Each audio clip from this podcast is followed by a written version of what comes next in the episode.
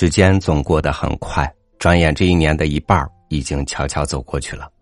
再看人生，我们也已经走了很远的路程了吧？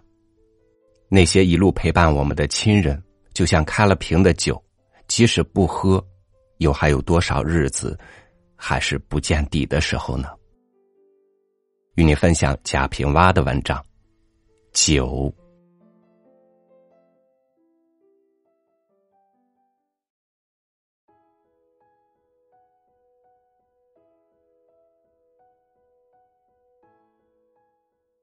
我在城里工作后，父亲便没有来过。他从学校退休在家，一直照管着我的小女儿。从来我的作品没有给他寄过。姨前年来问我是不是写过一个中篇，说父亲听别人说过，曾去县上几个书店、邮局跑了半天去买，但没有买到。我听了很伤感，以后写了东西就寄他一份儿。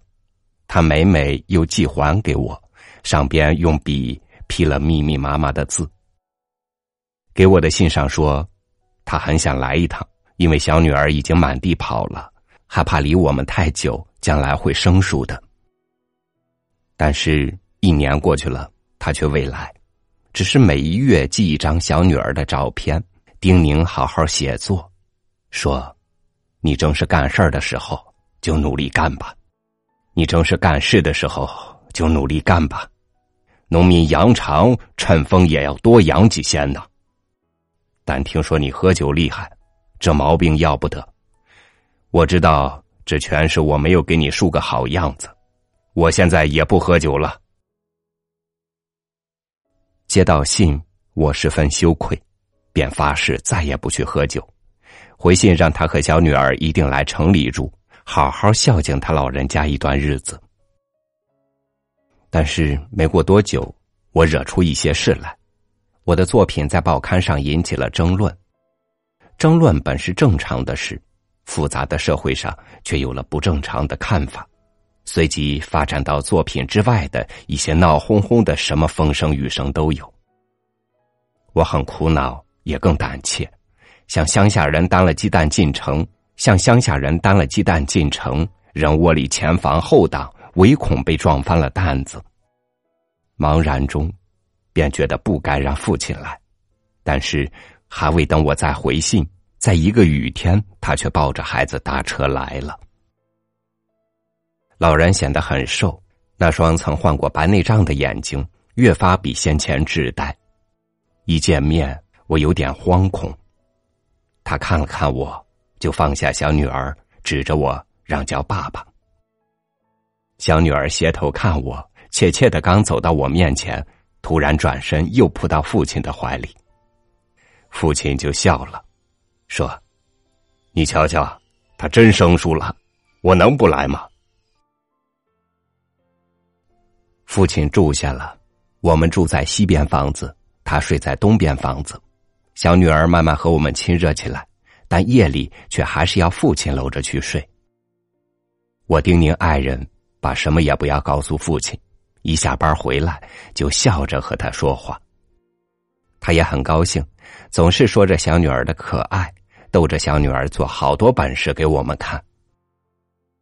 一到晚上，家里来人很多，都来谈社会上的风言风语，谈报刊上连续发表批评我的文章，我就关了西边门。让他们小声一点。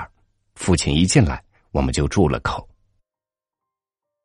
可我心里毕竟是乱的，虽然总笑着脸和父亲说话，小女儿有些吵闹了，就忍不住斥责，又常常动手去打屁股。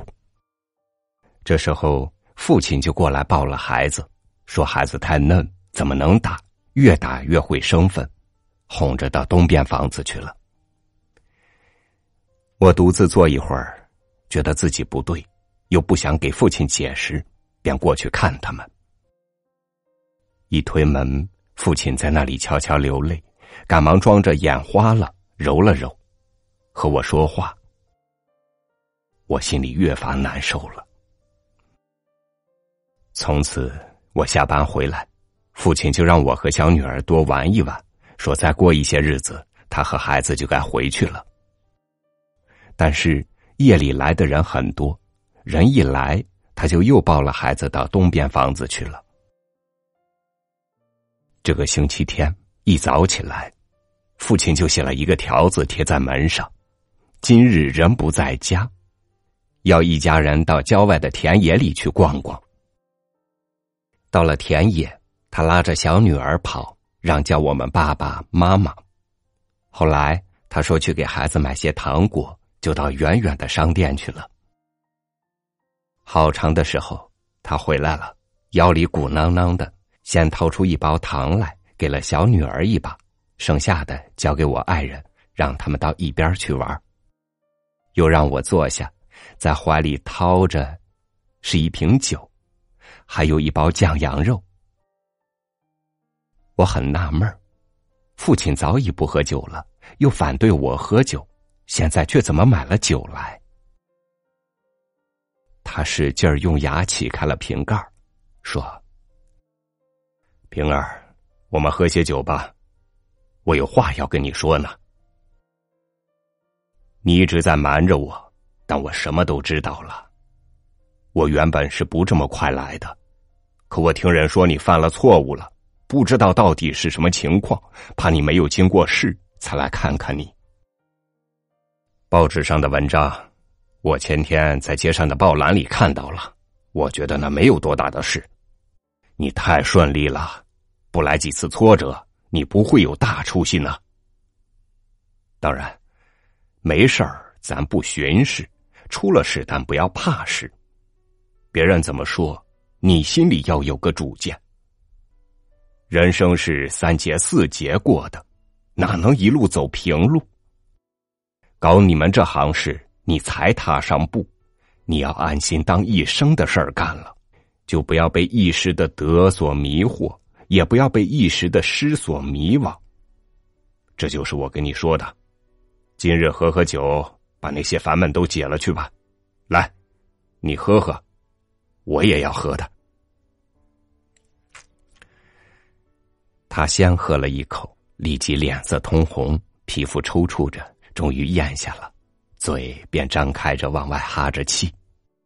那不能喝酒却硬要喝的表情，使我手颤着接不住他递过来的酒瓶，眼泪刷刷的流下来了。喝了半瓶酒。然后一家人在田野里尽情的玩着，一直到天黑才回去。父亲又住了几天，他带着小女儿便回乡下去了。但那半瓶酒，我再没有喝，放在书桌上，常常看着它，从此再没有了什么烦闷，也没有从此沉沦下去。